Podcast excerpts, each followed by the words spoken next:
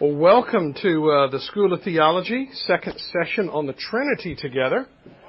And uh, I have uh, brought the books back again if you want to have a tour from the Reformation to the modern day uh, on the doctrine of God, particularly on the Trinity. We can uh, look at those during the break. Uh, also, I have an apology to make on a housekeeping matter. I thought I had extra copies of Macleod's Shared Life available if anybody else still needed a copy. And I don't know what happened when I was in Tyler, Texas. You almost had kind of a wild time here Sunday because they all disappeared.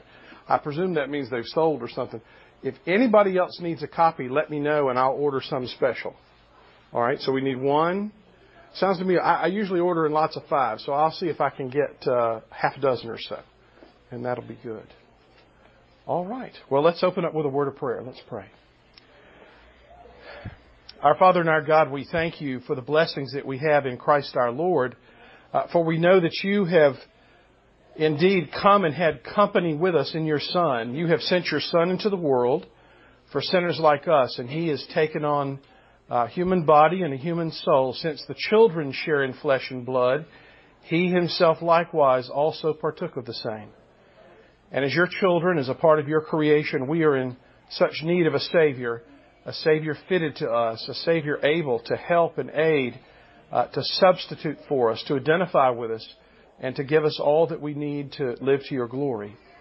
And so we ask now that you'll bless us as we think your thoughts after you and your word. Uh, we particularly pray you would bless us as we think about the doctrine of the Trinity. It's the highest and most holy uh, ground in all the Christian faith. And we pray, O oh Lord, uh, that you would bless us as we walk upon it. Uh, keep our feet steady on the word and help us as we come to meditate upon your word and try to synthesize different aspects of it to stay in that straight and narrow path that you have given, that we might give glory to Christ our Lord, in whose name we pray. Amen. All right. Welcome, welcome. Welcome to everybody. I'm going to go ahead and shut this because of the noise. We're not locking you out, brother.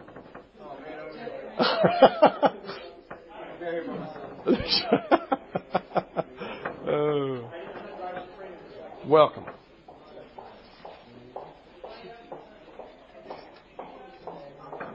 You're doing great. All right, guys. That's no problem. Well, we have been looking together at the topic of the Trinity. This is our second week, and we saw last week that uh, uh, the doctrine of the Trinity has its place in the overall big picture of Christian theology. Particularly, it's in the doctrine of God, which is between Scripture and man and the whole uh, unfolding places or loci of Christian theology. And we notice that in the doctrine of God, there's uh, there's some facts about knowing God, His name and nature, and normally the Trinity, both the unity and diversity of the Trinity, is dealt with in the middle of the doctrine of God, uh, between his name and nature on the one hand and his work on the other, his work of uh, decree and creation and providence. And that we are intentionally taking uh, a slice out of the doctrine of God in this little shortened period that we have. Now, there actually is a good theological reason to do it this way, and there's a very important practical reason to do it this way. Uh, the theological reason is because there's always been this back and forth tug of war between the church in its eastern manifestation and the church in its western manifestation about which you study first. Whether you study as the East does, starting with the Trinity, the three persons, and working your way back to the one nature, or whether you do it the other way, which the Western Church has primarily done, which is studying the nature of God, both from the Scriptures and from the creation around us through general revelation, and then working your way toward the three persons. And each one of those approaches has uh, its own advantages and disadvantages. Uh, and so we let practical matters decide uh, which one of these two routes to take this time in our cycle through the School of Theology. And can anyone guess what the practical reason why we have chosen the Trinity rather than the balance of the doctrine of God for the fall semester is? Any idea? Any guesses? We have less time. We have less time because of the uh, because of the construction that's going on. Uh, we have to uh, be ready, perhaps, to have some uh, greater flexibility near the uh, between Christmas and Thanksgiving, and therefore we decided to go ahead and do the Trinity before Thanksgiving and uh, leave the doctrine of God until the spring. So it all has to do with Duratec, that big sign out front, which has nothing directly to do with the Trinity. Uh, how do we know God? We said, well, we know Him through revelation, general and special, but the Scripture is normative and that history is explorative. And we showed last time uh, that each one of these different stages of church history uh, is important for our understanding of the doctrine of God and therefore the Trinity. The Scripture is normative. Uh, the New Testament and Old Testament uh, speak to us of the Trinity. The Old Testament in shadow, the New Testament in fuller uh, reality. With regard to the early church, the Trinity is dealt with, and in the medieval church, the church's uh, challenges to its understanding of the doctrine of uh, God, and particularly the Trinity, grows. Uh, there's a, a, strong emphasis in the Reformation upon the doctrine of the Trinity, and a lot of confusion in the modern age. And so that's one good reason to study this together. And in our course, where we've looked at some introductory matters, and tonight we begin looking at the biblical data about the Trinity, particularly the hints of plurality in the Old Testament, and some general teaching in the New. We have about 65 slides to get through uh, in these five weeks, and we covered, uh, oh, about a dozen last time we were together. And so that means if we don't get to 24 or 25 tonight, uh, then there's going to be uh, something of a chase on uh, later in the semester together. Are we going to leave the front lights on? Or... That's a good idea. Let me cut that off. Thank you. Uh, let's see. That's an interesting. Yeah, there is. Somebody thinks 74 is good. Let me see if I can bump it down a little bit. I don't know if that's going to hold it. Oh, it just clicked. That's good. That's good. Okay. Now, when you get too cold, let me know. So, we're going to look tonight at hints of plurality in the Old Testament and general teaching in the New. And then next time we're together, we'll look at the deity of Christ and uh, deity of the Holy Spirit after that. And then finally, we'll look at historical development and positive uh, presentation uh, of the doctrine together. So that's where we're headed. And we immediately go uh, to Augustine, who said, the doctrine of the Trinity is latent, but not patent in the Old Testament. Who, who can tell us what that means? Latent and patent. It's patent, it's latent in the Old Testament. Let's see, no. It is latent but not patent uh, in the Old Testament. Is that the proper pronunciation? Which word? Uh, it is if you're in Britain. And we're not in Britain, but it's one of these words that uh, that's where I learned it, so that's how I use it. My, my mother never taught it to me as a child. Would it be a patent? Patent. Well, without a T. In English, patent. Patent. Okay. And, All right. Uh, and what does this mean? It's latent because it's you can't see it in the Old Testament until you read and understand the New Testament and resurrection, salvation of Jesus Christ. All right. So the the Trinity is more visible in the New Testament, and it's more uh, it's present, but it's not present in a jump out at you, uh, fully disclosed kind of way. The fuller disclosure of the details of the doctrine of the Trinity occur in the New Testament. In the Old Testament, you have the ground prepared and a growing expectation. Now, let me ask the trick question. Does that mean that the New Testament has the Trinity present, and in the Old Testament times, there was no Trinity? All right, so why do you say no? In Genesis, we're told that God said, let's make man in our image. So from the very beginning, there we have a hint of plurality, as we'll see in a moment. So the ground uh, in the Old Testament is Trinitarian in the sense that the Trinity is present and uh, uh, the petticoat of the doctrine of the Trinity sticks out from underneath the outer garments. That is, you see these hints, and in light of the New Testament, you can see them jump off the page. But for an Old Testament believer, as special revelation was unfolding, they would have a growing knowledge that there was a, a plurality within the Godhead, although there's also a very strong fundamental unity. And they would be trying to figure out how to fit these things together. Now, neither in the Old Testament or in the New Testament does the word Trinity appear. Does that mean that there is no doctrine of the Trinity in the Bible because the word Trinity is never used? Jamie, shaking your head. Why do you say no? Well, because Trinity is a convenient label that was given to the doctrine. The actual fact of God being three persons in one is clearly exhibited. It's, it's like the difference between, actually, I would say it's much more real in the Bible than in uh, theological work. It's like the difference between actually being in the jungle and reading the encyclopedia article in the J volume. All right, so so God, the triune God, is present in the Old and New Testament, and the facts about the doctrine of the Trinity are given to us in the Scripture, and we can synthesize them as we compare Scripture with Scripture into an, a coherent understanding of that basic doctrine. But the label for it occurs as that synthesis occurs uh, in church history.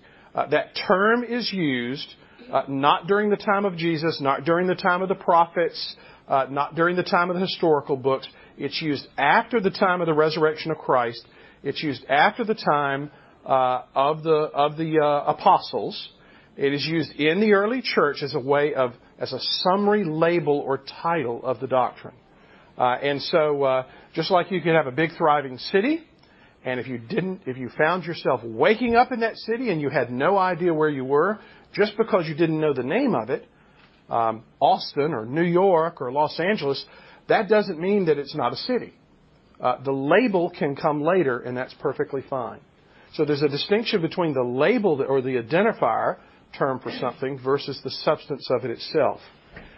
The um, uh, the little cartoon here says uh, it's Moses speaking to the Lord, holding the Ten Commandments. These are plenty complicated enough for now. Why don't we save the Trinity stuff for later? And that's a humorous way of describing the fact that God um, grows uh, our understanding of the Trinity through the Scriptures because it's good for us. Welcome, welcome. He grows our understanding because that's good for us. He's infinite, eternal, and unchangeable, and He doesn't he doesn't have any problem understanding the doctrine of the Trinity. He's God. But we're finite creatures, and our knowledge grows through time. And so He gives just a little bit until we get a foundational, basic orientation to one God and then hence a plurality. And He builds upon that, and our knowledge grows so that by the time we get to the New Testament, there is on display a full uh, and diverse teaching about the Trinity, which we then have to synthesize together, all the different verses and parts. Uh, there is plurality in divine creation. And Jim's already alluded to us. Uh, let us make man in our own image from uh, Genesis chapter 1 and verse 26.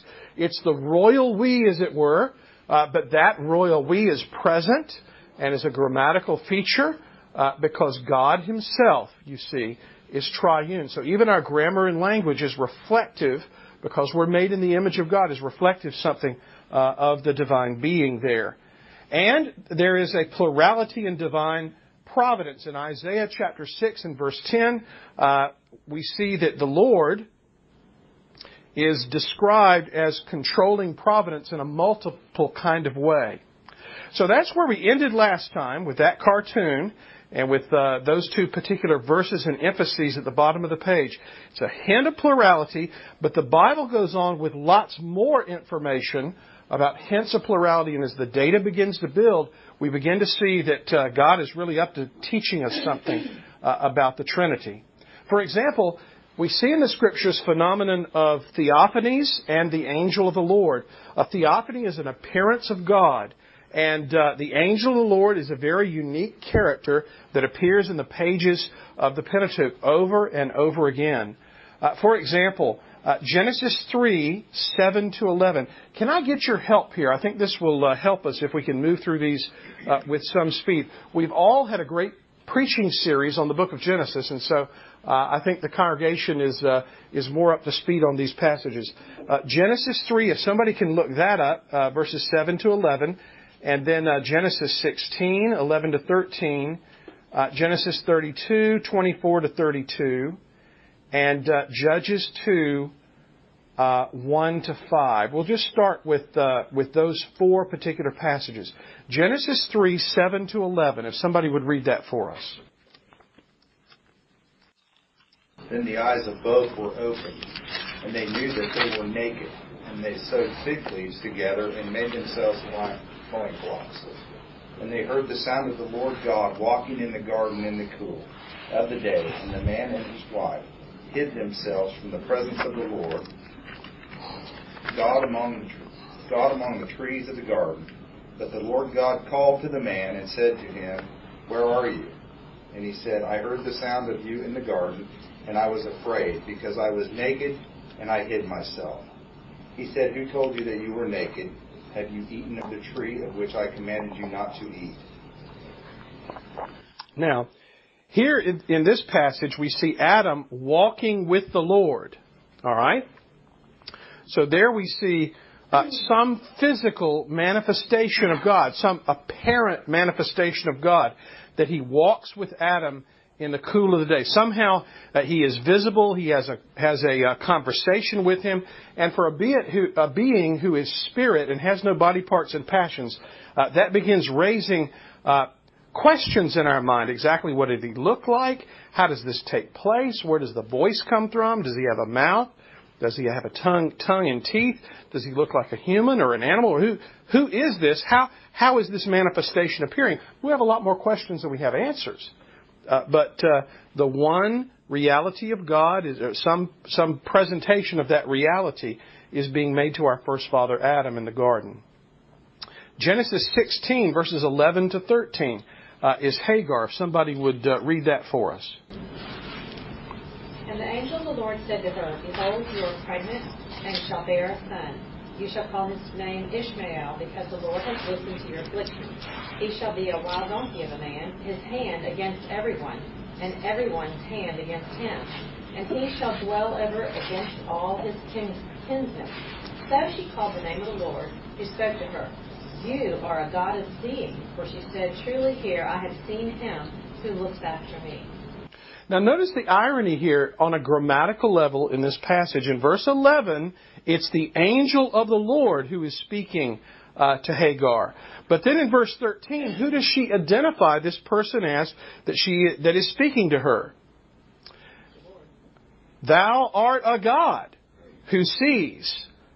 And so she's referring to it as him, and she's referring to uh, God and referring to the name. So she calls on the name of the Lord who spoke with her. On the one hand, the angel of the Lord is speaking with her.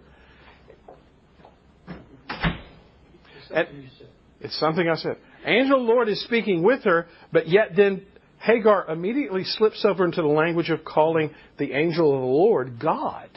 Okay? All right, Genesis uh, 32, uh, verses 24 to 32. And Jacob was left alone, and the man wrestled with him until the breaking of the day. When the man saw that he did not prevail against Jacob, he touched his hip socket, and Jacob's hip was put out of joint as he wrestled with him. Then he said, Let me go, for the day was has broken. But Jacob said, I will not let you go unless you bless me. And he said to him, What is your name? And he said, Jacob. And he said, your name shall be no shall no longer be called Jacob, but Israel, for you have striven with God and with man, and have prevailed. then Jacob asked him, Please tell me your name. But he said, Why is that you ask why is it that you ask my name? And there he blessed him. So Jacob called the name of the place Peniel, saying, For I have seen God face to face, and my life has been delivered. The sun rose upon him as he passed Peniel, limping because of his hip. Therefore, to this day, the people of Israel do not eat the sinew of the thigh that is on the hip socket, because he touched the socket of Jacob's hip on the sinew of the thigh. Now, again, this passage, the grammar is so interesting because in language, vocabulary that's used, because we're told in verse 24, a man wrestled with Jacob. And we're told uh, uh, that uh, there's an inquiry and dialogue. Uh, what is your name? And uh, is asked by this man. And then the man begins pronouncing a change in Jacob's name from Jacob to Israel. Because you have striven with God and with man and have prevailed. So on the one hand, it's a man. On the other hand, you've striven with God and with man. But that may well be a hint back to his earlier life his life before this point, where he was always striving uh, with other men. And then Jacob's reflection on it is, I have seen God face to face, and he hasn't died. And so he names the place uh, face of God, Penuel. So again, there appears to be some physical manifestation of the Godhead or of God, and uh, there's a unity here about this. Uh, but it's God who is spirit uh, appearing in some kind of physical form. Once you begin piling these up, it, uh, the theologians begin calling these uh, theophanies, an appearance of God in some kind of human appearance or physical form uh, before the stable incarnation occurs. The technical terms are is called pre-incarnate manifestations of the second person of the Trinity. That is, the one who becomes incarnate, Jesus Christ our Lord, is the logical one of the three persons uh, to make appearances before the incarnation to help prepare his people's understanding and expectation of an incarnation. So there's no uh, there's no hint here that uh, uh, that this uh, physical manifestation of this man is permanent at this point. He seems to take on human attribute for a period of time, but not necessarily a, a permanent taking of that nature in a personal way as we have uh, in Bethlehem. The permanent status of the incarnation now, where God the Son has assumed a human body and human soul to himself, is something that is never, never reversed. Uh, he is, right this moment, in his, his human body, resurrected and therefore glorified, but it's a real human body. It has real human substance to it, though glorified, and he's sitting on the very throne of heaven. And so, rightly, theologians say that the dust of the earth is sitting on the throne of heaven. That a human body uh, that is made of the dust of the earth has now been glorified and is eternally united with the uh, Son of God, the second person of the Trinity, and still is His. He has a human body and a human soul. That's why right now, uh, as we go through our lives, it's not that we used to have a high priest, a great high priest who can understand us. It's why we now have a high priest. And that's important to know. Um, I woke up last night. Uh, well, I woke up a little early. Let's put it positively. Um, I woke up about an hour before the alarm went off. I don't know if that sometimes happens to you. And I ached. See, I, I don't know why. I just, my, my arm and my shoulder just felt funny. I, I just, I just didn't feel like myself. And, and it's at times like that where your body's just aching. It's like you slept too hard and didn't move, stayed in one position, that you begin realizing that it's very, very good that the Lord has taken on flesh and dwelt among us because He knows what it's like to live with these old bones. Now, the young people out there are looking at me like, what are you talking about? Guys in your 20s, you've never had that happen, but you just wait. When you turn 50 and older, it'll happen to you. It'll happen to you. Um, and the same thing is true about our souls, about our emotional life, uh, which is the, part of the incorporeal aspect of us, our spiritual life. We have a we have a Savior and a Lord and a great High Priest who understands the temptations that we go through, not just on an impulse level on the outside, but also in their soulish dimension on the inside. You know, uh, a temptation on the outside is bad enough, but that struggle that goes on inside of us is even even more serious. And so it's on the outside and on the inside that our incarnate Lord can sympathize with us. And these are examples in the Old Testament of the Lord making an entrance onto the stage that's not yet permanent, but it's to begin drop by drop by drop, helping us to have a taste for and be prepared for an understanding uh, and a fuller manifestation of the incarnation later. And that's not just important to Christology, it's also important uh, to the doctrine of the Trinity. Uh, Judges uh, 2, 1 to 5, if somebody would read that for us. Now the angel of the Lord went up from Gilgal to Bochim. And he said, I brought you up from Egypt and brought you into the land that I swore to give to your fathers. I said, I will never break my covenant with you, and you shall make no covenant with the inhabitants of this land. You shall break down their altars. But you have not obeyed my voice. What is this you have done? So now I say, I will not drive them out before you, but they shall become thorns in your sides, and their gods shall become a snare to you. As soon as the angel of the Lord spoke these words to all the people of Israel, the people lifted up their voices and wept. And they called the name of the place Bochim, and they sacrificed there to the Lord. Now, this title, the angel of the Lord, came up from Gilgal. This, this title, this formal title, which in most of our English translations is capitalized in some way, this, this particular title is indicative of or connected with these fleeting appearances of God where He appears to His people, He speaks to His people, particularly leadership or priestly uh, class, and uh, speaks to them of His covenant and the next stage of the covenant of grace unfolding. Uh, we see this in the book of Judges over and over again. He meets with Gideon in Judges 6. Uh, Samson is announced by him in Judges chapter 13. We won't look at these last two references. Uh, you can look at them on your own. But the point here is, is that we have not only hints of plurality in the Old Testament, but also of theophany, of God with us, of God face to face with us.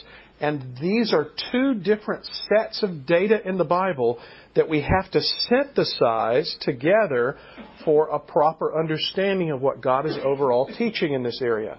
And it's much easier uh, to synthesize these things when we stand on the other side of the resurrection than the one before. In the light of the resurrection, in the light of uh, Pentecost and the, the, the, fuller understanding of the Scriptures, uh, the greater uh, benefit of having the apostles inter- under the influence of the Holy Spirit interpreting the Old Testament, uh, it's much easier for us to see uh, how this, this synthesis of plurality on the one hand and theophany on the other comes together to teach the doctrine of the Trinity.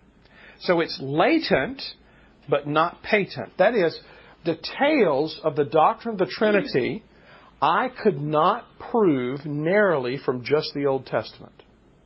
I need the New Testament to give theological proof of the greater confessional and creedal uh, dimensions of the doctrine. But that's not to say that there are not things in the Old Testament and earlier on that are in complete harmony with and supporting of and preparatory for our appreciation and understanding of the Trinity uh, once the full light of it comes in the New Testament. I remember being in New College, Edinburgh, uh, and uh, I, it was an interesting place to study because you see, I wish I had a picture of it right here to show you. On the mound in Edinburgh, you have two theological uh, schools right next to one another. You have New College, which is a part of the University of Edinburgh, and there are about 30 to 40 uh, major um, seminary professors or divinity professors there. Uh, Old Testament, New Testament, uh, church history, uh, practical theology, systematic theology. Uh, some of the best minds uh, in Europe there theologically on that faculty. Now, the faculty is not committed to a particular uh, theological confession, and therefore you get everything under the sun that is present there, right, left, and center. It's a very diverse kind of place, thankfully, uh, because of British and Scottish culture and because of the history of that institution, a young evangelical can go there and they don't find themselves uh, uh, attacked or uh, uh, failed just because they don't happen to share liberal values by liberal professors. Uh, the Brits are just disgustingly um, fair and balanced and honest. I mean, even an evangelical pro- professor on the faculty, and they've, they've always had them, even an evangelical professor, if a liberal left, would just feel in a British way this overwhelming need to hire another liberal to keep the diverse marketplace. That's just the way they think about education. Uh, thankfully, we do, do, it a little bit differently in America. But, but uh, next door is a denominational seminary of the Free Church of Scotland. And there you have uh, ministers of the Free Church or people chosen by their presbytery after strict examination who were teaching in each one of the departments. And so I had a, I was taking my um, uh, degree at the more liberal place that was part of the mainline university and offered a PhD, but I had my office and was hanging out with the guys uh, next door because uh, I could have lots of good Christian fellowship there with like-minded brethren. And every once in a while, I would run into somebody from New College that would be fascinated with uh, where my office was in this other school, and they would say, "Can I go to church with you? You go to free church, don't you?" And I would I would take them. Shirley and I would take them to church. And I remember there was a gal studying there, an American, and uh, her great interest was in Bonhoeffer. And I know everybody's just gaga about Bonhoeffer today because of a recent biography, but uh, you know Bonhoeffer was uh, not committed to the inerrancy of Scripture, and neither was this Southern Baptist gal. And we ended up uh, uh, having her and her husband in church, and she turned to me afterwards and she said, "Well, I don't think I've ever heard a sermon on the Trinity from the Old Testament in my life." And I could tell she wasn't happy, and uh, she walked out. Uh, my point here is is that people are confused over this latent but not patent uh, in the Old Testament. The, the Trinity is there, uh, but it's there in the form of, of early hints. It's not there in a fully synthesized uh, and fully disclosed form. And that's not a problem, it's just an issue of development. It's okay for God to develop. For example, um, is the tabernacle the fullest, uh, clearest, and most uh, solid development? Uh, or is the temple complex, which later came after it in its wake, is that a fuller and uh, stronger and uh, more clear uh, preparing of the way for the incarnation? You know, the temple is bigger and grander, and there's more glory involved in it versus the tent. And the two have a lot of continuity with each other, but the temple supersedes the tabernacle. And uh, development like that is okay because there's no there's no hint of teaching in the Bible that the, the tabernacle was somehow wrong or immoral or or they didn't understand God right. They, they built it the way God said to, and He intended it for a certain period to prepare for the permanent temple that would come uh, that would, it, it, itself would have a, a terminus point uh, because the uh, real temple came, even the, the incarnate Son of God, our Lord and Savior Jesus Christ. So development is not a bad thing. That's what I'm trying to emphasize. Now, there are other hints of plurality in the Old Testament. Uh, for example, B.B. Um, Warfield does a nice job for us in his article on the Trinity. Um, let me encourage you to uh, Make a visit sometime to bbwarfield.com. Uh, just look at the website. And there you will find easy access to his, uh, many of his writings, which are in the public domain. And there's an article there on the Trinity where he argues from Psalm 33 and Isaiah 61 that all things owe their existence to a threefold cause. And because God is creator, Warfield sees this as an indication in the created order of the fact that the Creator was triune. Uh, I think the more interesting place to see such an argument is actually in more empirical data. Uh, I have a copy of John Frame's book, The Doctrine of God, the big thick one in the middle right here down on the front table. And he has an appendix in which he has cataloged all the instances of threeness uh, that he has ever heard read in literature or heard in theological lectures or etc trying to show that uh, there is some natural threeness to the way that man's mind operates and the way that we analyze the created order and etc. And he points back to the fact that we're made in the image of a God who is triune. Uh, this is a natural kind of argument, as is being given in the special revelation in Psalm 33 and Isaiah 61. Uh, but there is a point there. It's called uh, in Latin the vestigia trinitatis, a vestige of the Trinity a fingerprint, as it were, of God's triune nature, some hint of that, uh, which is revealed or is, is evident in the created order. Is this going to convince somebody necessarily of uh, uh, Nicene content, Constantinopolitan Trinitarianism? No, but it might help prepare the way for somebody to recognize that this unity and plurality and this threeness all point to or are supportive of and not contradictory of a Christian doctrine of the Trinity. Um, also, there is an indication in the Scripture around the idea of uh, hints of plurality that there are personal subsistences in God. That is, that, uh, that God is more complex uh, than it might first seem. Uh, for example, in Isaiah 11, the first two verses, uh, we see a reference to the Spirit of God. Whereas in Genesis 1 3, uh, we have a reference to the Word of God. And in Proverbs 8, the wisdom of God. And in Exodus um, chapter 40 and Isaiah 66, to the Shekinah. Let's look at Proverbs chapter 8 uh, as a very historic early church uh, favorite example. Uh, of uh, personal subsistence within God. It's a literary feature, but in Proverbs chapter 8, uh, the way that wisdom is spoken of is so heavily personified that uh, it seems to be a hint that there is some sort of personal subsistence within God that is labeled or is able to speak of uh, wisdom in a very personal way. Does not wisdom call and understanding lift up her voice? On the top of the heights beside the way, where the paths meet, she takes her stand. Beside the city gates and the opening to the city, the entrance of the doors, she cries out.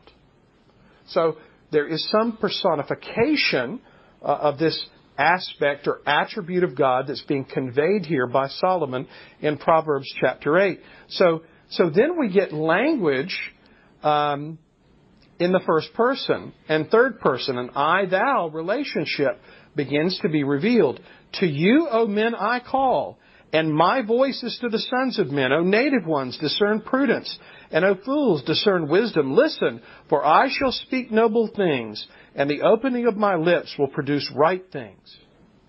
And so this wisdom of God is speaking to us and is revealing to us something of God on the one hand and the nature of the world around us on the other. For my mouth will utter truth, and wickedness is an abomination to my lips. And the utterances of my mouth are in righteousness. There is nothing crooked or perverted in them. They are all straightforward to him who understands, and right to those who find knowledge. Take my instruction, and not silver, and knowledge rather than choicest gold. For wisdom is better than jewels, and all desirable things cannot compare with her. You see, the sustained uh, monologue and in that monologue, uh, an I thou relationship, a reference to the other uh, from a personalized center, uh, ended up leading early church uh, fathers to come to the conclusion that here in Proverbs chapter 8 was a very clear ground preparing the Old Testament church to be ready to recognize and understand and appreciate more fully the doctrine of the Trinity when it came in its fuller light after the resurrection. The amazing thing about the, about the New Testament is, is there doesn't seem to be great strain over the doctrine of the Trinity. Jesus talks about his Father very naturally. And so you have the Son of God speaking of God the Father in a very natural kind of way, and people aren't raising their hands saying, Hold it. What do you mean, Father? Who's that you're talking about? Oh, you're the Son? What does that mean? They, they seem to know, even his enemies know, that when he talks of God as his Father in that way, that implies that he himself is equal with God. And so in the dialogue back and forth about the Father and himself as the Son, even that contains uh, vectors that point to the unity of God. And the fact that not only the Father has the attributes of God, but also the Son has the attributes of God. And Jesus also speaks of the Spirit. He speaks of the Paraclete, uh, who will come. I will not leave you uh, fatherless. And so he promises to send uh, the Spirit of God to aid and abet them in their walk, and that he would do a number of things for them. For example, we saw uh, last semester as we looked at the doctrine of Scripture that in John um, 16 and 18 we're told that he will bring to your remembrance what I've said he will lead you into all truth, and He will disclose what is to come. This Paraclete, this Holy Spirit, this Helper. And so the Holy Spirit is seen as one who is able to do for us what only God is able to do. He is able to reveal God, to reveal truthfully the future, uh, to reveal the truth for us, uh, even about Jesus Christ our Lord. So each one of these uh, examples in Isaiah 11, Genesis 1, Proverbs 8, Exodus 40, and Isaiah 66 are evidence of a personal subsistence within the Godhead. And then another hint of plurality is we have evidence of a coming divine Messiah. Let's look at the at these three psalms uh, real quickly. Uh, we won't be able to read all of them, but Psalm 96 is a psalm uh, that is messianic in its emphasis. Sing to the Lord a new song. Sing to the Lord all the earth. Sing to the Lord. Bless his name. Proclaim the good tidings of his salvation uh, day to day. Ascribe to the Lord, O families of the peoples. Ascribe to the Lord glory and strength. Ascribe to the Lord the glory of his name. Do you see how there's a conversation here to God and then a discussion of his Shekinah or his glory in a way which seems to take on a very personal kind of nature. And in light of the New Testament's use of the Psalms, it becomes clear as we continue on that uh, uh, before the Lord, for he is coming, he is coming to judge the earth, he will judge the world in righteousness and the peoples in his faithfulness. And so this one who is the promised Savior of his people uh, also is the one who comes to judge, and there's a personal, um, uh, personified nature to it, and he's exercising the power of deity. Uh, Psalm 98 is another pl- another place uh, in the, the nine verses of this song. Sing to the Lord a new song, for He's done wonderful things. His right hand and His holy arm have gained the victory for Him. The Lord has made known His salvation. He's revealed His righteousness in the sight of the nations. He has remembered His loving kindness and His faithfulness to the house of Israel. All the ends of the earth have seen the salvation of our Lord. And so uh, the Lord is coming to judge the earth. In verse 9, He will judge the world with righteousness and the peoples with equity. So Psalm 96 and Psalm 98 complementary to each other and preparing for the further light that comes in Psalm 110. Uh, perhaps the most referenced Old Testament um, messianic prophetic passages of all are in this psalm. The Lord says to my Lord, Sit at my right hand until thine en- I make thine enemies a footstool for thy feet. So here is an inner Trinitarian dialogue. The Lord says to my Lord. And so the question becomes, is it God speaking to David? Or is it God, the Father, speaking to God, the Son?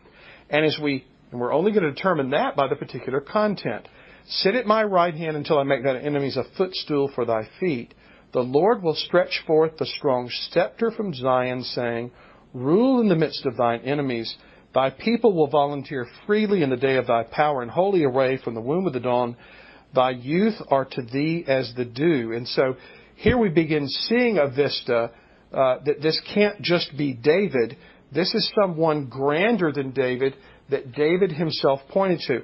Otherwise, how do you explain, explain verse 4? The Lord has sworn and will not change his mind. Thou art a priest forever according to the order of Melchizedek. And as soon as we get to verse 4, it's a slam dunk case. It's like Michael Jordan jumping up above the basket and just, with a smile on his face, slamming the basketball down into it. Why? Why is verse 4 a slam dunk that it can't be King David? He's not a priest at all. He wasn't even allowed to build the temple. That's right. He's a king prophet. He's not a priest. He has no right to take the priestly office to himself. He's not a priest after the order of Melchizedek. He's not a priest at all. He couldn't be a priest. And only Jesus Christ is prophet, priest, and king. David foreshadows him in the sense that he has two of the offices, but nobody else has all three of the offices. And so this is a messianic psalm. It's a psalm of David about Jesus a psalm of David that he wrote under inspiration of the Holy Spirit.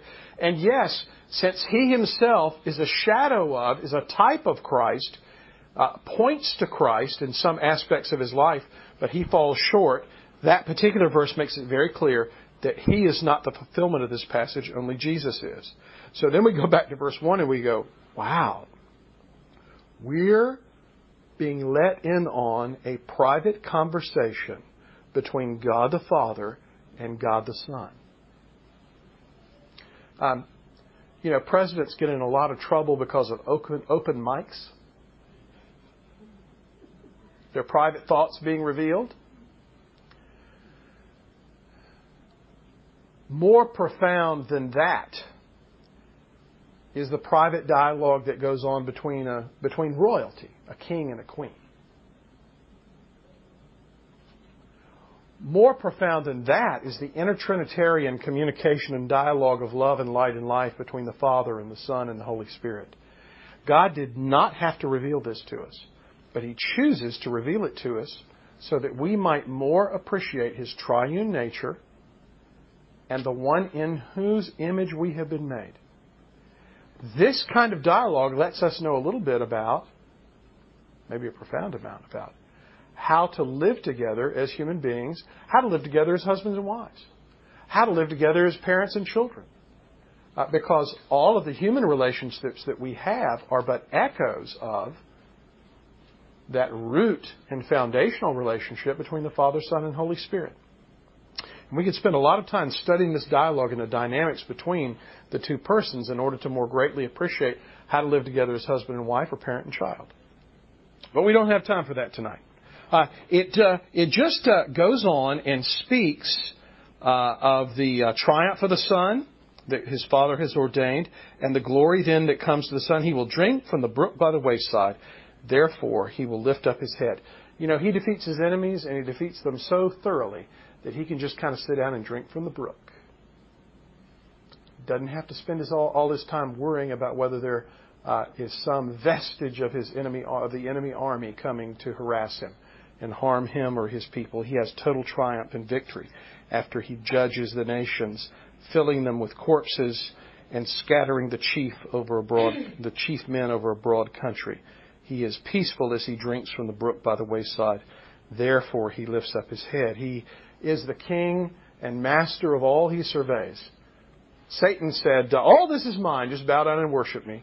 And Jesus knew that he would indeed inherit all those things by the labor of his own hands, not by the gift of the devil, uh, as he sought obedience to his heavenly Father. So, yes. In that first one, the Lord says to my Lord, the first Lord is all caps and the second one's not. That's because in, that's a way that English translations key us into the fact that there are two different names of God being used here. One being the, Jew, the uh, Jewish name for God, and the other being the Semitic name for God. And uh, uh, that difference in choice of titles to use for God uh, heightens and dramatizes the importance of recognizing that it's two persons of the Trinity. Um, as a matter of fact, there are schools of interpretation where people, in effect, open up their Hebrew Bible, their Bible, and they have uh, multiple markers, and they mark all the names of God uh, uh, in, uh, same names for God in one color, and then they go back through and take a second name for God and, and mark that in another color, and they they watch the patterns. And unfortunately, when people first began to notice that, uh, you had the theory grow up. Ah, well, Genesis uses uh, multiple different titles or names for God, and therefore uh, there must have been multiple different authors. And therefore, Moses couldn't have written the book, and therefore, that means it's very late dated rather than early dated like, it's like it claims. And this is a nice work of fiction. It doesn't tell us anything about history. And uh, there's just one little subtle assumption you have to make to swallow all that, and that is that Moses was an idiot, and that God was not really able to inspire. Uh, because at the end of the day, uh, all of us have that degree of sophistication. I wish I had a catalog of all the pet names that uh, my grandfather used for my grandmother. Uh, he did not, for some reason, always refer to her as Luna. That was her real name. Um, uh, sweetie, honey pie, I heard all sorts of things. And uh, the use of those different titles uh, does not mean that she had six husbands. It just means that my grandfather was not an idiot and he knew how to communicate like the rest of us do. Good question. So this is a quick survey of Old Testament uh, hints of plurality. Uh, I'm not making uh, a stronger argument than that. As a matter of fact, I think a, a stronger argument can be made. I'll leave that to others. But I'm just helping you gain some appreciation for the ground that has been prepared here. And we have to move on because we're only at slide 16 and we need to get through a few more. Uh, when it comes to the New Testament, uh, the New Testament revelation of the Trinity comes as the New Testament communicates to us about salvation. You know, it's even true of the incarnation. Uh, God does not give us a philosophical treatise on the nature of deity and the nature of humanity and the compatibility of the two in a human hypostasis. He, he does not have a, a chapter on such philosophical matters. Uh, I like Bob Stacy, and one reason why I like Bob Stacy is because I don't think he likes all that kind of philosophical stuff any more than I do. I'm not highly impressed by it. Um, it's interesting to know that the technical philosophical use of the term substance does not limit itself to something that's hard or has shape, but also includes things that are spirit even though that doesn't sound very substantial in our vocabulary. It's just a very careful definitional way of speaking. But at the end of the day, the Bible communicates to us at the point of our greatest need, which is not to tickle our minds with high and fancy uh, ideas. God addresses directly our need of salvation, and He communicates to us Christian doctrine, particularly key doctrines like the Trinity and the Incarnation, as He's teaching that to us. There is not a, a book of the New Testament or the Old Testament entitled The Trinity, everything you've always wanted to know, but we're afraid to ask. God does not present it that way. What God does is He speaks to us of His great covenant of grace. He speaks to us of the salvation that comes in Jesus Christ. And as He speaks to us of that, He inevitably and as it were effortlessly, effortlessly and naturally communicates to us about His triune nature. Uh, the New Testament presupposes the Trinity. As I said earlier, there's not a great deal of straining about the Trinity when you open the Gospel of John. In the beginning was the Word, and the Word was with God, and the Word was God. And you begin seeing God and the Word. Uh, you go down a little bit farther, and you have the incarnation as the Word takes on flesh. But, but then in the next breath, you have language of, and we beheld His glory, uh, glory of the Father through the only begotten. So it's a, it's a, it's a presupposed thing. It's like retrospectively we grasp it as we read the text. The New Testament, authors give no hint of innovation on the Trinity. Uh, there's not a digression where the Apostle Paul says, Let me tell you, one of the most clever doctrines I've ever been able to come up with has been the Trinity. He doesn't say that. Paul doesn't operate that way with us. And that's the way we operate with each other.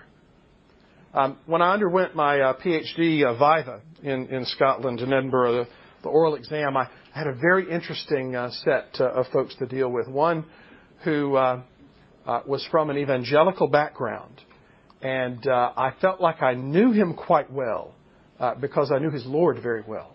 And as I read some of his books, because they tell you who your external examiner is ahead of time, I read some of his works. You always do that uh, so that you're prepared.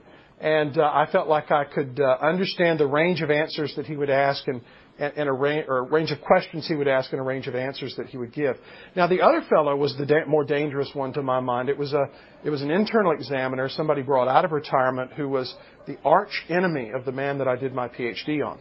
And the only, the only good thing about it was is that uh, I was critiquing, criticizing, and dealing an intellectual uh, uh, serious blow to the man he hated. And so that meant, you know, my enemy's enemy is my friend. Some of that worked in my favor. But I had been warned this guy was a really tricky character and he'd come at you in odd sorts of ways and etc. And, and there was one point in the Bible where he started pressing me on detail about a certain thing. And uh, uh, the more he began to press, the more curious I got as to why in the world is he picking up this thread and pulling it. You know, like you have a cloth and somebody pulls it and yanks and it starts messing up the entire garment. I thought, what in the world is he doing? Well, um, uh, what he was doing was hoping that something I had in a footnote um, was a hint or indication that really the man I had studied had not innovated on this doctrine, but that he, my examiner, had. And he was hoping that I would credit him. And I enjoyed not doing that. Um, so uh, uh, people love to be credited with some sort of innovative idea. You know, the, as Dr. Robert Lewis Dabney lays the criticism, uh, the entire German university system, which our country has swallowed hook, line, and sinker, is based upon the idea that uh, you get a doctoral degree by doing what? Uh, coming up with something new, which works great in engineering, chemistry, and physics, and is a disaster in systematic theology most often people innovate. But there's no hint of an innovation on the doctrine of the Trinity. No self reflection. This is some kind of really new, weird thing. Um, I remember when I went to Aberdeen, Scotland, uh, I sat down with a young man that I had known in seminary who was a year ahead of me. He had gone a year before. And I sat down with him, and he, with great excitement after dinner, he said, Duncan, let me tell you, I've discovered a new doctrine here, and it just makes all the difference in my life. And I said, Well, that's interesting, Sam. What, what, what doctrine is this? And he said, it's the doctrine of union with Christ. I said, Sam, we've We've always had a doctrine of union with Christ. What are you talking about? No, no, no. It's a new way I understand it. It's a, a very innovative doctrine. I said, What do you mean? He said, I'm Jesus. You're Jesus. We're all Jesus. And I said, I said, You're Sam. I'm Duncan, and neither one of us are our Lord and Savior Jesus Christ. No, no, no, you don't understand. I'm Jesus, you're Jesus, we're all Jesus. He had taken the humanity of Jesus and turned it into a platonic form. And he was every man. Uh, not only was he Sam and Duncan, he was Susie and Carla. He was everyone in all of history. And uh, that's the way he got everyone saved. So he abandoned his evangelical faith and embraced universalism and uh, went off on his merry way feeling good about the world. You know, it's really a lot of fun when you don't have to worry about sin anymore. The law, that goes out the window. God can have nothing but a happy feeling towards you because everything's been dealt with and you can sin as you wish. And uh, I uh, took great pleasure in uh, packing my family up and fleeing that place and went down to the better school. Uh, there's no hint of innovation uh, on the Trinity in the New Testament. the New Testament does not have technical theological terms. But it does have the substance of the doctrine. Which would you rather have? Someone who uses the right label, but yet in the product they're selling you doesn't have the substance? Or someone that has the substance, but maybe they haven't labeled it with a soundbite that's so helpful? It, it would be helpful if they just come out and said it plainly. Forget the technical terms, but you know, hey, you can't have everything. Well, you know, technical terminology is always a shorthand for some line of thought in history, uh, and uh, but you know, there's a wonderful uh, uh there's a wonderful illustration of this from uh, American pop culture. Um, you know, of all the hamburger joints you can go to before the rise of all this Mooyah and Smashy Burger and stuff. You know, back in the good old days when there was McDonald's and they were all made out of plastic and they all looked exactly the same. Then you had this thing called Wendy's come along, and uh, the way Wendy's advertised its burgers, uh, Dave Thomas was a very smart man. Was they had this uh, this uh, little old lady, and uh, she had a funny hat on, I think it was, and she was there with her friends, and they were looking at one of those McDonald's hamburgers. Sure, it was McDonald's, and she kept pounding the table and saying, "Where's the beef? Where's the beef?" You know, the point is, is that they lack the substance. Uh, they may have the label, but they don't have the substance. Um, for example, uh, Wilhelm Herrmann is the smallest systematic theology on the table over there, and uh, he uses the word Trinity. but what he means by Trinity has nothing in common with what the Christian church has meant down through the generations about the Trinity. He uses Father, Son, and Holy Spirit, and he's turned Jesus in to um, uh, some uh, sentimental figure that uh, moves us to higher thoughts, rather than being the incarnate Son of God, the second person of the Trinity, which he found just to be an incredible idea that no one with any intellect would accept.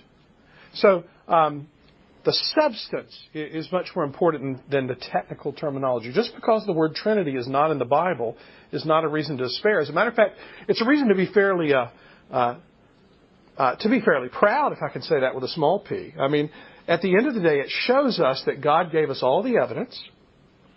He laid out the materials. He chopped the wood. You know, he, he prepared everything we needed to build the doctrine. And then he, in his providence, waited to help us see that it needed to be constructed until it was just the time when the church needed it. And all the building blocks were there. Yes?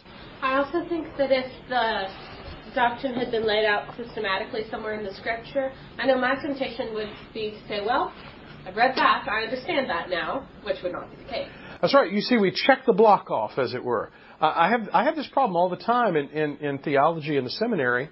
Um, you know, you, you, you have a problem in a seminary with guys trying to get in that like don't know the Lord, and they're not converted, and they don't love Jesus.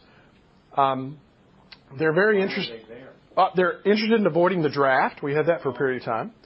Or um, they're lost puppies and they need to be somewhere safe.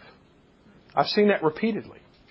And uh, or they are morally mixed up and their family says, "What are we going to do with Johnny?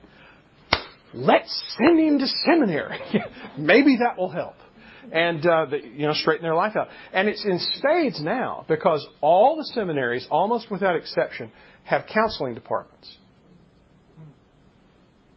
And uh, it's very common for guys to go to seminary so they can go across the street to the counseling department and pay a dollar and basically get counseling free.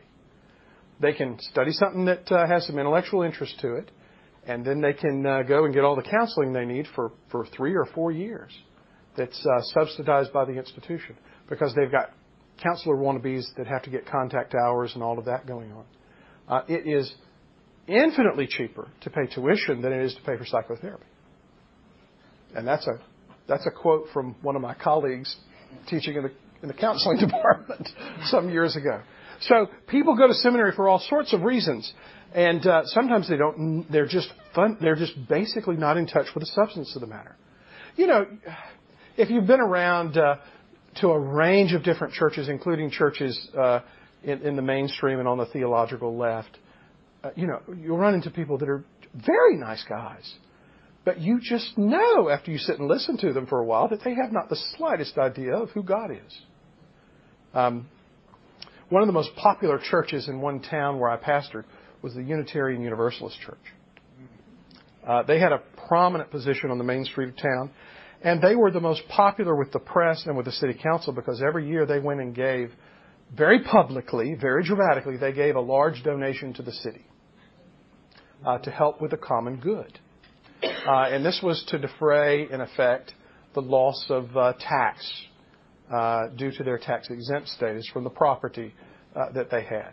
And uh, actually, I know some PCA churches that do that as a way of witnessing to the community in a post-Christian era. There's there's something there's a level on which one could make such an argument, uh, but we won't go into that now. The, uh, the, the, the point here is, is that uh, the Unitarian Universalist minister, he was just a hoot. You know, we, we had a ministerial association in town, and all, all sorts of people were in it. And uh, in, a, in a former Army based town uh, with a very strong civic uh, dimension to it, there was a professional um, benefit to having a connection with, with folks of a wide variety of backgrounds. For example, uh, we solved the transient problem in town with uh, with no great, great difficulty at all. Um, we all got together, and one church had an extra room, and another church had an extra computer, and another church had a volunteer, and and we threw a little bit of money in the pot, and they established an organization that uh, every church in town, when anyone came begging for things, they sent them there. And uh, the first thing they did was they just kept a database. And you know what they found? It was the same people coming through twice a year as they went to California and as they went back to Florida. They were just passing through, and they were using uh, uh, the goodness of the churches in town, the largesse of the churches in town, to fund bus tickets and plane tickets and all gas and all kinds of things. And then they hit upon an even more clever thing to do, which was uh, uh, we supplied chaplains to the local police force, just volunteers of the local clergy. And uh, and so then the instruction came to anyone who went to any church and asked for anything. We said, we have a great way to help you. We provide a room, we provide a meal, we provide gas, we provide a buck. We've got all kinds of things to help you. There's just one catch. And they would say, what? And we would say, you need to go down to the local police station and ask for the chaplain. And you'll be fingerprinted and photographed, and then they will give you help. They were gone. So there was a, a reason to have a professional organization like that in town. It wasn't a, a denomination or some sort of spiritual or theological union. But uh, the United uh, or the, the, the, Unitarians were the most popular in town. And, and the point here is is that uh, folks who don't have the substance, you can tell. They're nice, they're glad handing, etc. But at the end of the day, they don't know the Lord. And um, uh, to paraphrase uh, Wesley, uh, you know that you're in, you're in the presence of an unbeliever. Uh, your heart is uh, strangely warmed, as it were, that you know that you're in the presence of a fellow unbeliever. That's the way someone once paraphrased it. Um, so the point here is, that theologically, the substance of the Trinity is in the Scripture, although the term isn't. And uh, the stress in the New Testament, given this natural Trinitarian background, is on the oneness of God. So it's not like there's a, uh, an emphasis on the unity of God in the Old Testament, the diversity of God in the New Testament. Actually, the New Testament puts a very strong emphasis on the oneness of God itself. Um, we need to stop. Let's take a quick break. Five minutes, get a drink, we'll come back.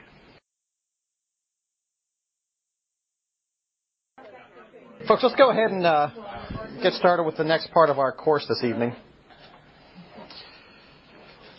It's good to be back here with you all. You recall last time uh, in our sort of in the second half of our class, we were talking about the Old Testament and, and some of the implications and some of the, the references to the Trinity there. I thought we might do something similar with the New Testament this evening, at least as a kickoff for us. And then we'll talk about sort of how some of the, the church fathers then made use of that. That really is kind of our, our bigger picture and the, the, the point we want to get to later.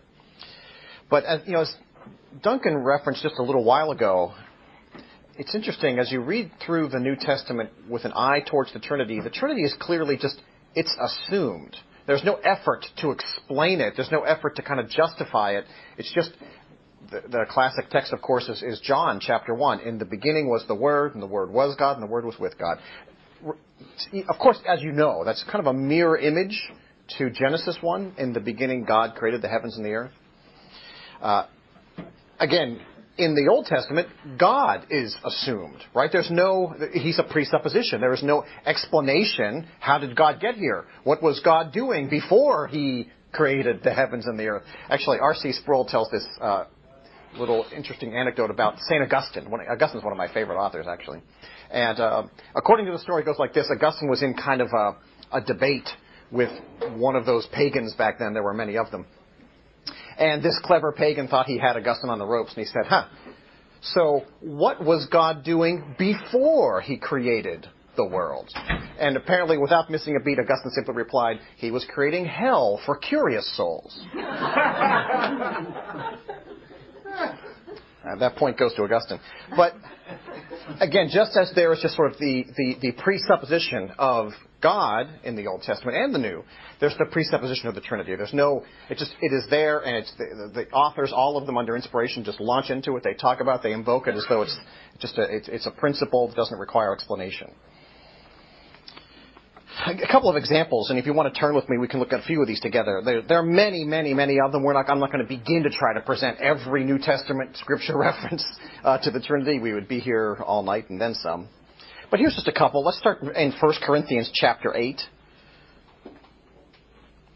And notice the different contexts of each of these. The, the, the authors keep coming back to it. Here's Paul talking about uh, meat sacrificed to idols. He says, Therefore, as to eating the food, this is verse 4, uh, 1 Corinthians 8, chapter 4, or chapter 8, verse 4. Therefore, as to the eating of food offered to idols, we know that an idol has no real existence, and there is no God but one. So there's a, an emphasis here on the oneness, the unity of God, right? So just as we see in the, the Old Testament as well, Duncan referenced just a while, while ago, there is a, a, unity of God. If you wanted to flip to a similar reference to the unity, we could go to, uh, to Ephesians chapter 4. Take a quick look here, a couple of verses in Ephesians 4, starting in verse 4. There is one body and one spirit just as you were called to the one hope. You see the theme here, right, in these verses. The one hope that belongs to your call. One Lord, one faith, one baptism, one God and Father of all, who is over all and through all and in all. Again, we could look all over the New Testament, we find this though, but there is a, this emphasis on the unity of God. But I don't want you to miss sort of the, the, the tri-unity of God. Let's look at some comparable passages that might help us identify the Trinity a little better. Let's flip over to, uh, to Mark. The Gospels, of course, are going to be a great, rich source for understanding the Trinity, right? That's where, that's where the, the Son of, of God is presented uh, most vividly. And so we can look at that. So look, Mark 1, we'll start in verse 9.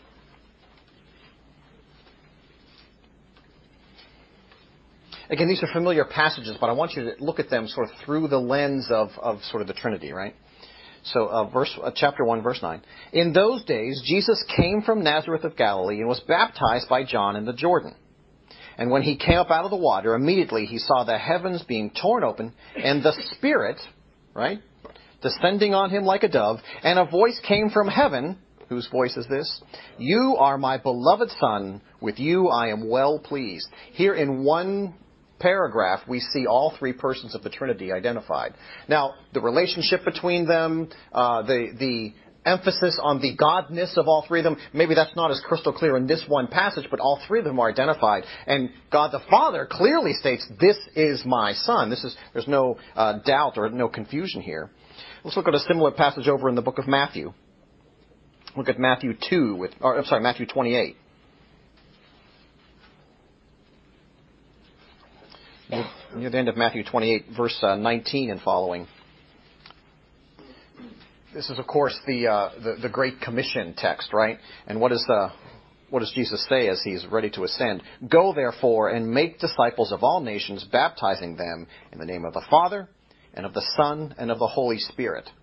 Now again, all three persons identified there. But here's a, I never saw this till my friend Macleod pointed this out to me. Again, take careful note of the grammar. Just as when we talked about uh, in that first uh, chapter of Genesis, let us make man in our image right? There's sort of a, a, a, a plurality there.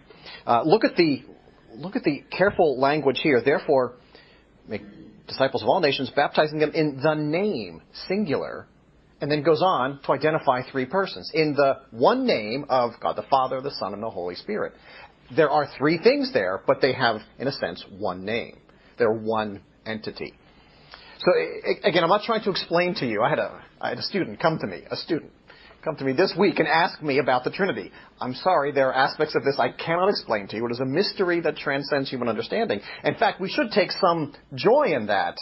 This was, in fact, my attack with this poor student. I told her, I said, look, wouldn't you be disappointed if you could completely contain God in your head? That would make you greater than God. If you could fully understand Him, if you could absorb everything there was of Him, you would be better than him. You would, you would contain him in that sense. In fact, the relationship is the opposite. There are aspects of God we don't fully understand from our limited, narrow human perspective. And the Trinity is one of them, but this passage, in a way maybe that transcends understanding, but, but in a way that is also, I think, encouraging to us, suggests indeed there are three persons, but yet they are one. I don't want to leave out uh, the Gospel of John Apparently, I'm going to leave out the Gospel of Luke because I didn't add that to my notes, but don't want to leave out John. Just go right to the beginning with me, though. Verse 1 of chapter 1. You guys have read this so many times. I'm not trying to insult your intelligence, but again, I want to parse the grammar just a little bit with you. And the beginning was the Word, and the Word was, and the Word was with God, and the Word was God. He was in the beginning with God. This interesting use of was and with. Was identifies him like he and God are the same, but with, you can't have things that are the same but different sort of be together. It doesn't, let me drop this on the board if I could here. Slide this out of my way. The beauty of not having slides is that I don't need a table. But let me um, let's do this. For those of you, anybody here interested in like algebra or physics? I hope not. There's, I know there's at least one or two of you, but for the most part, um, this is really this is really for you. All right. I like I like algebra. They are two of my favorite things, but I'm absolutely an amateur. That's right. You're, you're kind of yeah. You've grown beyond. Let's um Let's think of it as, a, as an equation, because isn't this what the, what the verse says? The Word was God. The Word is equal to God, right? That's, that's a linguistic way. The, the Word was God is, is a linguistic way of portraying that same idea. They, they are equal. They are the same.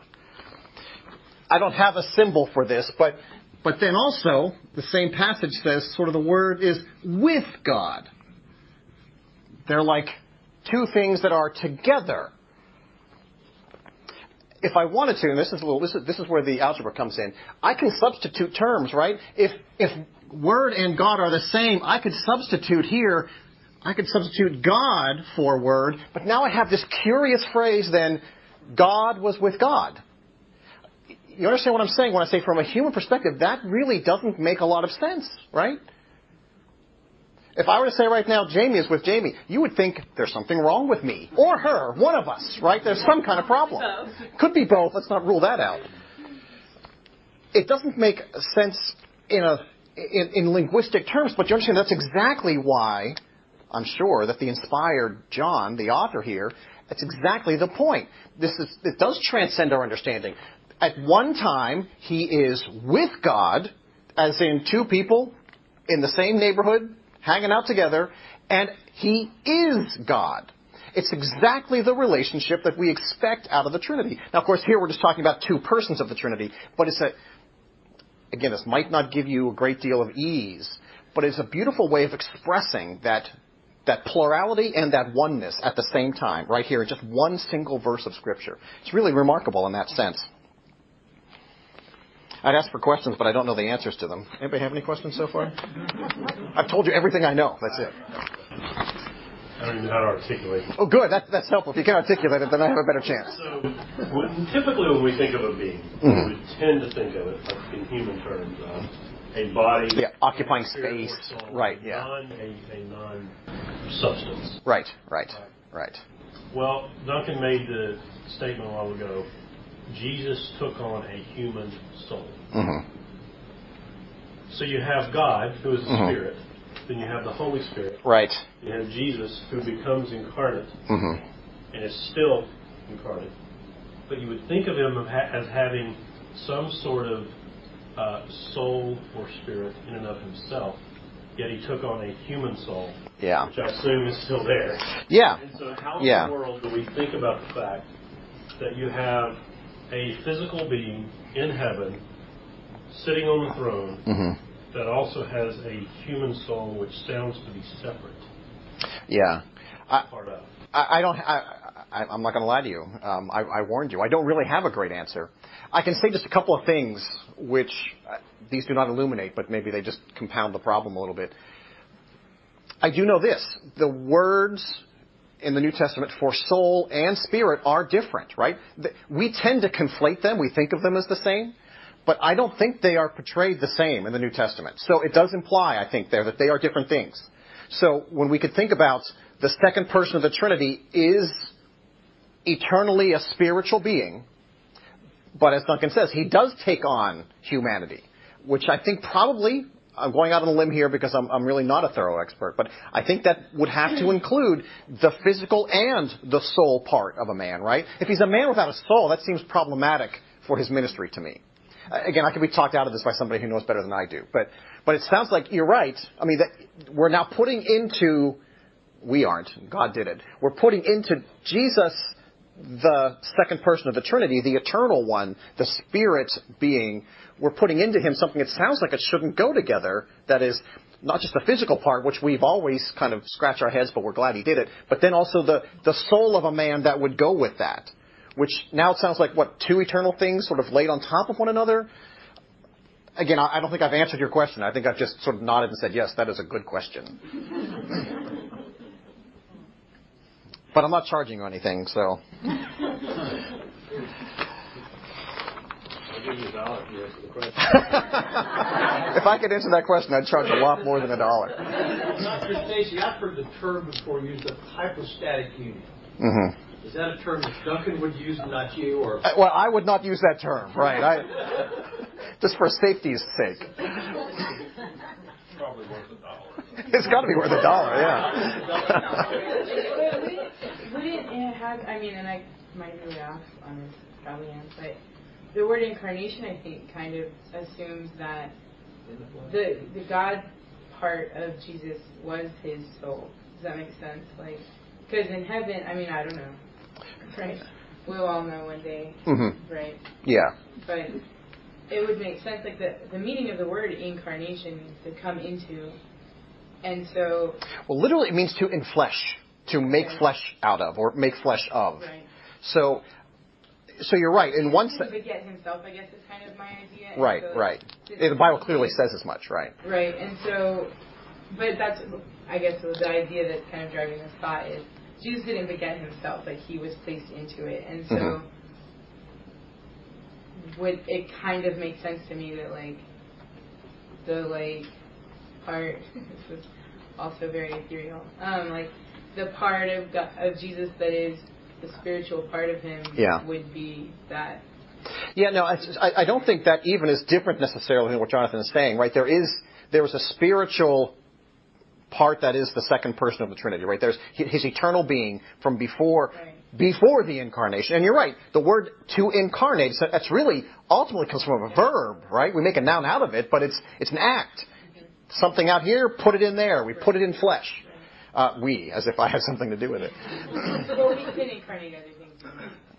I could, yeah, it's, I don't know. I was about to, I almost said something blasphemous, but I'm not going to. Um, Probably won't. but, but, so I think, Jonathan, you would agree, right? Yeah, there is the spiritual being that is Jesus that does take on the flesh. But the question is, does, it, does he merely take on flesh, or does he take on all the aspects of a human life? Which sounds like that probably includes a soul also. And I'm not even going to venture any further. I, I don't know if that's anything like that you, would find in the scriptures. I, you know, and, and a soul also conveys a certain being, of, you know, a personhood. And, and I just can't believe that, that, that the personhood was created at the time of the incarnation. You know, Christ and his personhood as God, you know, he was there and he came and, and, and dwelt in. Well, is that any different though than saying he had didn't have a body and then suddenly had one? Well, Uh, both of those are head scratchers. I'm not saying either either one's easy, that but I would agree with. But but as far as a soul being created at the time of the incarnation, I don't think that's that's something that Scripture would support. But as I said, I'm not a doctoral theologian, so I'm yeah. Brett did a class on Jesus and all the roles that he had. He said he was fully God and fully man. This man mm-hmm. has a soul. Yeah, I, exactly. I can't imagine there's a man God without a soul. That's that sounds awfully problematic. Yeah. But again, how the mechanism how that works. But isn't this the point, right? We we don't really understand that. If we could fully understand that, we become God like ourselves. If you could do it, you would be God, actually. But I don't even want to venture down that road at all. While we're in John, can we go just a little bit further? Just flip a few chapters with me to John 14. This whole section here um, is actually a very famous dialogue. You know, it's a, you know, the part where he, uh, where Jesus says, "I am the way, the truth, and the life." He, this is a an exchange that you, you've probably read many times. But let's look at a few verses together. Go down to verse uh, 16 with me. Just start, we'll start in 15 just to catch the context a little bit here. But notice what um, what he says here. If you love me, you will keep my commandments. And I will ask the Father, and he will give you another helper to be with you forever. Now, is not a quiz. I think this is actually the easiest question of the night. Who's he referring to? Who's this other helper he's talking about? Yeah, I think it's pretty clear as we go on in the context. It's, it's the Holy Spirit that he's talking about. Um, interestingly, notice the use of another, another helper, as though you've there's one helper, but I'm going to give you another one. I think the implication is that he himself has performed a helping role, obviously, right, in salvation. That is certainly true. But he's going to ascend in heaven. He's giving you, he's giving us a helper, another helper, who to be with you. Notice this forever. That's there's not much of a time limit there, right? It sounds awfully eternal. Um, let's go on just a little bit further then. Even the even the Spirit of Truth. That's its name. Whom the world cannot receive because it neither sees him nor knows him. You know him, for he dwells with you and will be in you. Now notice there's a, a jump to the future tense. He dwells with you. That is, the Holy Spirit is in the vicinity. But notice the next part though, but when I send him, as it were, so I, I promise to send it, then he will be in you. That's a more intimate relationship, right? And that really, oh, that's, that's the beauty of the New Testament age. The Holy Spirit dwells within us. So just stick with me here. Go on to, uh, to verse 18. He will not leave you as orphans. I, I'm sorry, I will not leave you as orphans. I will come to you. I'm not sure, I, don't, I want to be careful we don't read too much into this, but this is, at least this is the indication that Macleod makes of, of that passage. He just said, I'm sending a comforter, another comforter, as though I'm not the another helper. I'm not the one. I'm sending another one. And then in this verse, he says, "I will not leave you as orphans. I will come to you." It's a, at least arguably, a, a clear connection stressing the unity. We have lots of examples of the unity of the Father and the Son. Jesus says it. The Father and I are one, right? Many times we know this. But here's a suggestion that the Spirit and the Son are one. He's already said he's another. I'm sending you another helper. So there's a plurality, but there's also a oneness. I will come to you. So in his, in a sense, in his godness, he will be with us always, even if bodily he ascends to heaven. And just for a little comparison's sake, I want you to hold that thought back up just, just for a moment. You don't have to flip there. I'll even read the passage if you want. Ch- chapter uh, 10, I want to just make a quick comparison here. Chapter 10, verse 30. Um, that, that whole paragraph leading up to verse 30 is the famous paragraph we were just talking about. I and the Father are one. So Jesus at one point says the Father and I are one. And another point he says the Spirit and I are one. You begin to sort of connect the dots of the Trinity, right? Well, it sounds like they might all be one thing. I could add up here if the Son and the Father are one, and we make the Spirit the same thing. Now I can substitute any of these terms for one another, right? At least mathematically. Maybe algebra breaks down in heaven. I don't know. I don't think there will be calculus in heaven, but I don't know about algebra.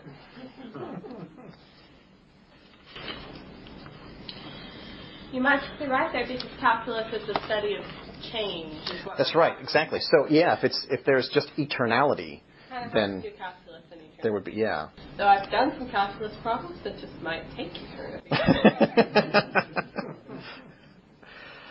calculus might actually be a component of hell. I'm not sure. no, that's linear. calculus purgatory. You know, you know who famously invokes the Trinity. Again, he doesn't use the word, uh, but who often does this, of course, is Paul.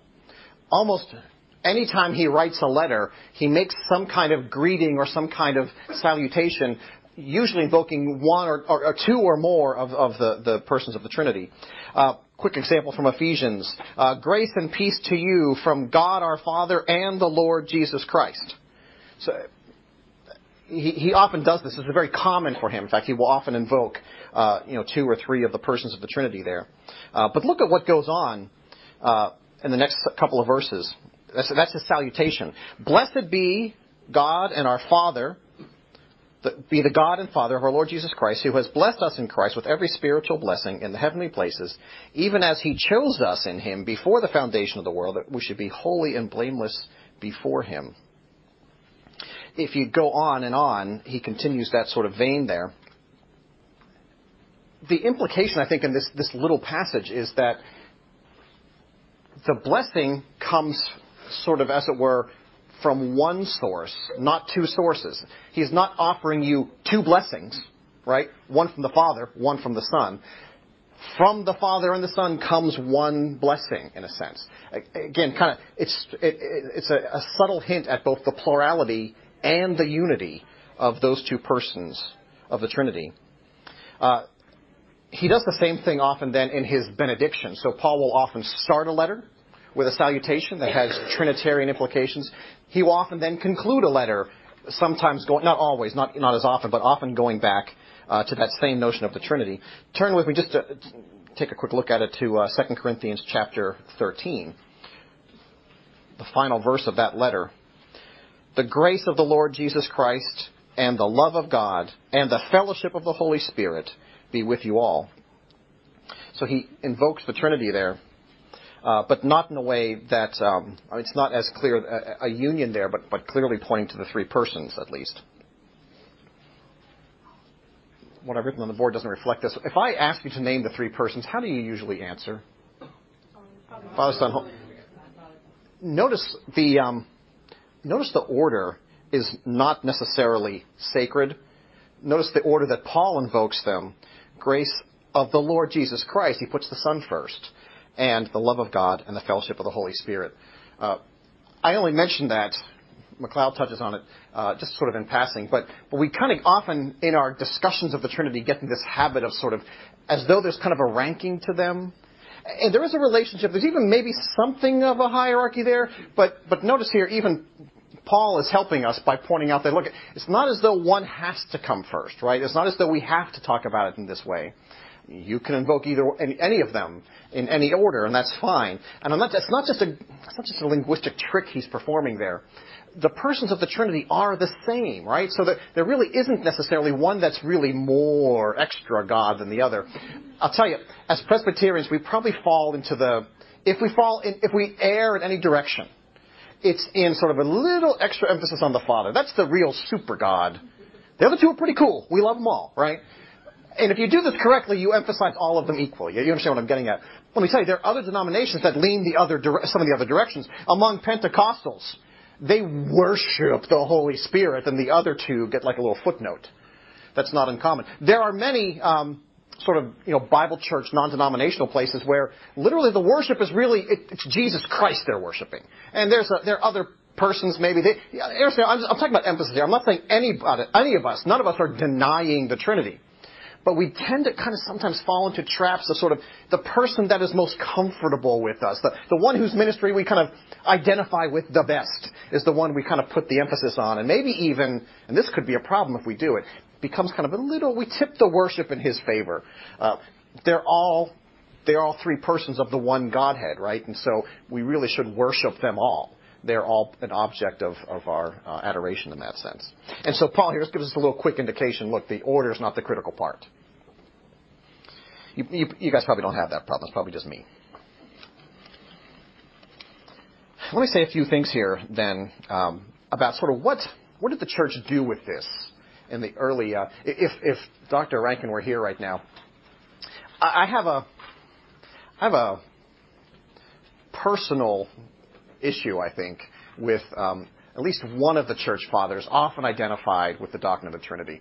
The person who literally coined the term Trinity was uh, one of the early church fathers uh, from the second century AD, a guy named Tertullian. You've probably heard of Tertullian before. My problem with Tertullian has nothing to do with the Trinity. Um, he famously, he's the one who, who, who uttered that phrase, what hath Athens to do with Jerusalem? And he meant that pejoratively. And what he meant by that, those are sort of, those are metaphors. What has reason to do with faith? For, in a way, he's put reason in a box, we're people of faith. Now, he's wrong about that. Um, many church fathers after him, I think, kind of realigned that and fixed that problem a little bit. Uh, we are made reasonable beings and should exercise reason. And we are also beings of faith and should exercise faith. We should do both of these things. Tertullian didn't see it that way. He kind of, he kind of ranked them. Which is kind of odd for a guy who wrote very complex and intriguing books. He actually exercised reason to a high degree. Um, I, but, I, but Dr. Rankin has convinced me to kind of put that away for a while, at least uh, to forgive him in my heart uh, for that. And I, I, think I've almost done that. I'm still working in it. Uh, because his work on the Trinity is so critical to the development of the church, it's almost it's almost impossible to overemphasize it. You almost can't say too much about it again, when I say he coined the term, and Jim, you put this very well when, when, he, when Dr. Rankin put the question earlier. The term Trinity doesn't appear in the Bible. The doctrine clearly does. The word is a great way for us to be able to talk about it. Right? It's very, if I, if I had to, every time I wanted to mention the doctrine, I had to explain it in all of its detail. That would be a terrible way to have a conversation. It would be awful, in fact. So it's no, it's no small thing to, to have somebody to kind of find a way, a phrase, a term, a word that can be applied for to allow us to teach others, to teach ourselves about this doctrine. That is a very, very helpful uh, innovation. Again, he's not he's not leaving the Bible. He's not abandoning Scripture. He's making the Scripture accessible, and that's actually a very positive thing. What I didn't know before I came across Macleod uh, and, and, at Dr. Rankin's urging, and I'm glad that he had me read this.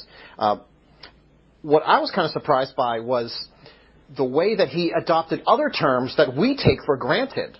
Uh, I've said it already several times. None of you got upset when I said it. I've referred to the three persons of the Trinity. Applying the term person to describe those three members, it was Tertullian was the first to do that. Again, if you look in the Bible, it doesn't refer to them as persons. It doesn't really, like I said, it assumes their existence. It doesn't refer to them at all except by their names, right?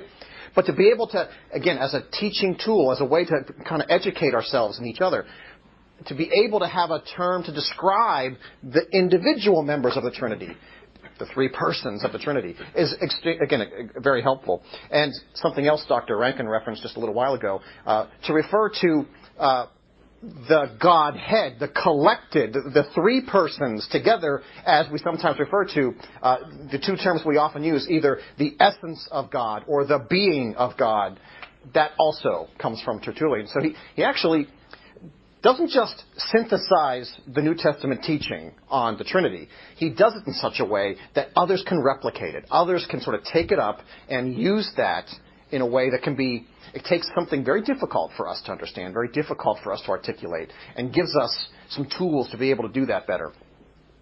So, Tertullian, who um, was uh, again second century, lived in North Africa. He got all around. He was a he was a traveling guy, but um, he does that forest away. But let me tell you, if you were to, if he were here right now, we were to ask him, what would be the thing you would emphasize most about the nature of God? He would say the same thing that I said earlier, that Dr. Rankin said. I, I don't know if you caught this, the beginning of his presentation again this evening. The New Testament, Tertullian, emphasized the unity of God. I don't know um, if you know many Muslims. Muslims typically accuse Christians of being uh, polytheists. They think we worship three gods. Now, you probably scoff when you hear that. Do you feel like you worship three gods? You probably don't. I don't. But you understand how, in a simplistic way, you could come to that misunderstanding. And there's an entire religion of people who come to that misunderstanding.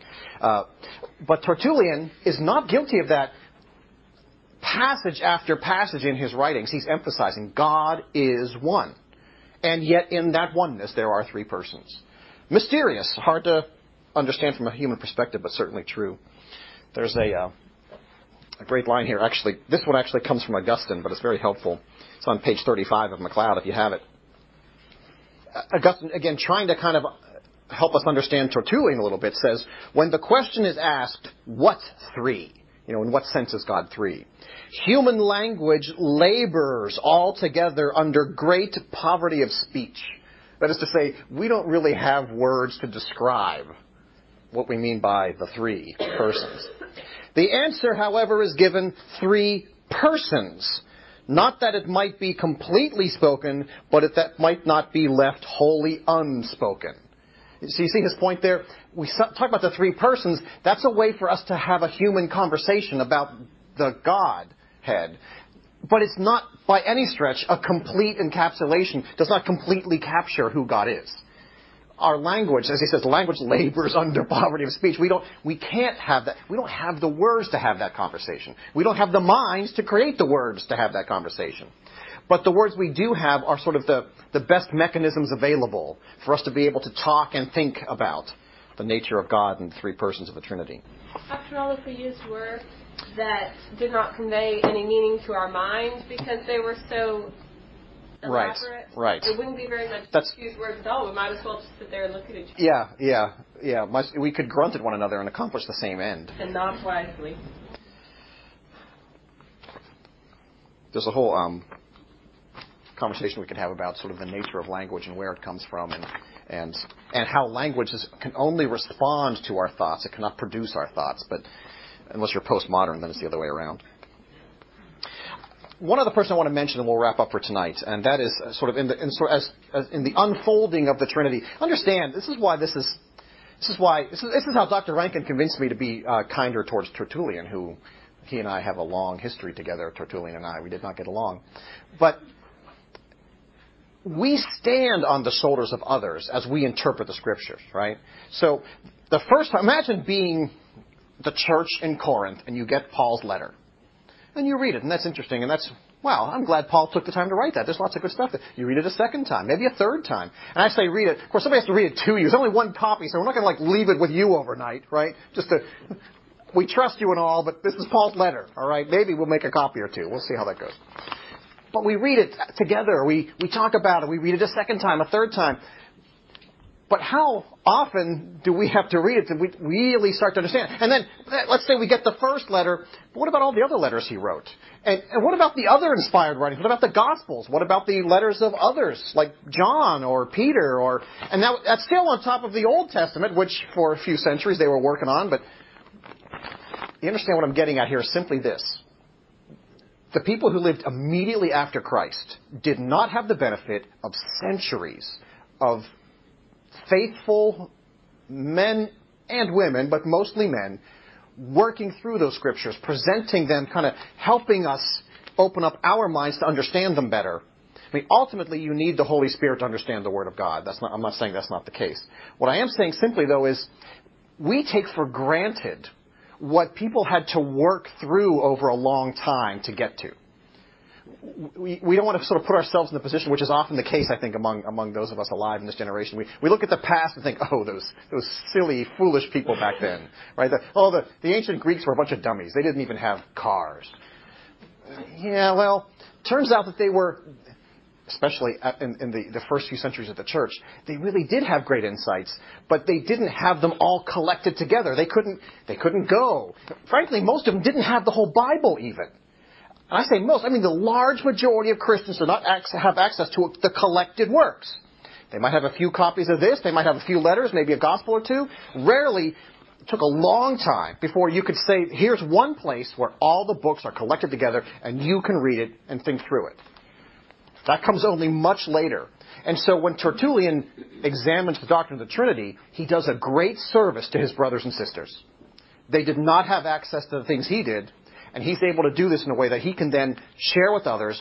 Others can you know, other pastors, bishops, others can take that teaching onto their flocks, their congregations, and begin to replicate it, and eventually come to a clearer understanding of the Scripture.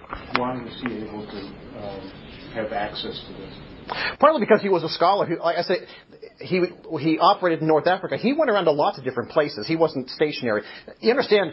We are pretty mobile as a people, right? We get around a lot. Uh, the vast majority of humans living in the second century AD were born in a town, grew up in that town, lived in that town, died in that town.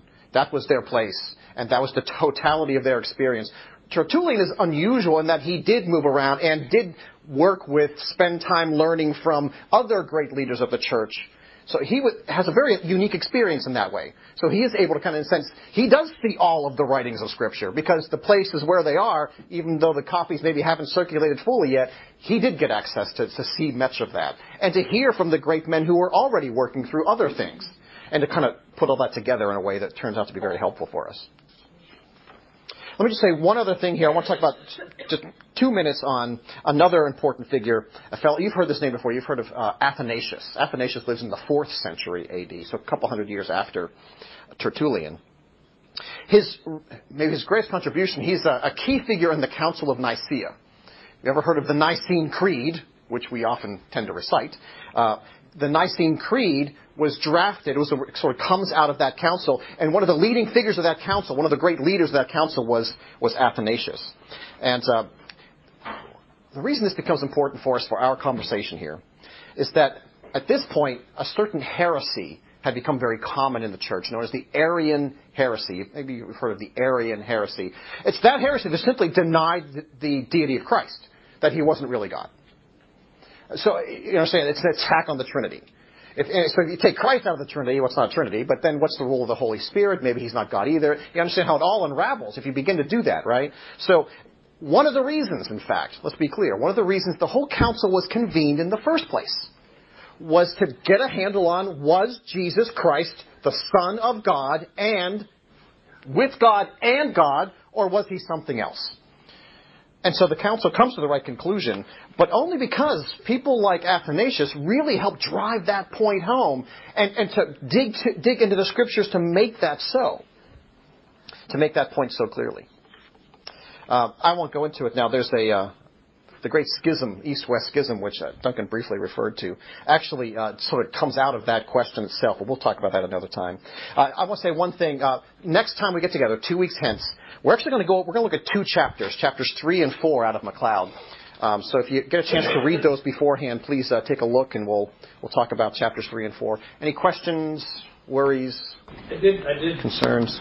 Do a little Google searching, and apparently, if the belief that Jesus did not have a soul is a heresy called Apollinarism, mm-hmm. which was condemned by the Council of Constantinople in 381. yeah, it comes a little bit after Nicaea, but yeah, yeah. yeah. Yeah, and it follows from it in a sense. If he's, if he's, yeah, not me. yeah, that's right. We'll we'll just put it in the kitty for next time. Let's um, let's have a quick word of prayer, then we'll we'll get out of here. Gracious God, the uh, the doctrine of the Trinity and the the mysteries surrounding the existence of of the three parts of God is it's profound, Lord. We know that, but at the same time, uh, let us be encouraged. We have a we serve a great God. The God that we worship is beyond our full comprehension, and yet you've chosen to reveal yourself. You've you've given us your word. You've You've given us the revelation that helps us to see you better. Uh, out of love, you've done that. You had no obligation, but you did. And so, Father, we, we want to take heart from our discussions tonight and, and for the rest of this term, in fact, as we try to learn more about the Trinity. Father, thank you that you are, in fact, a God who transcends us and that we can look to you for the great strength and power that you provide. We ask that you would bless us now as we depart. In Jesus' name, amen.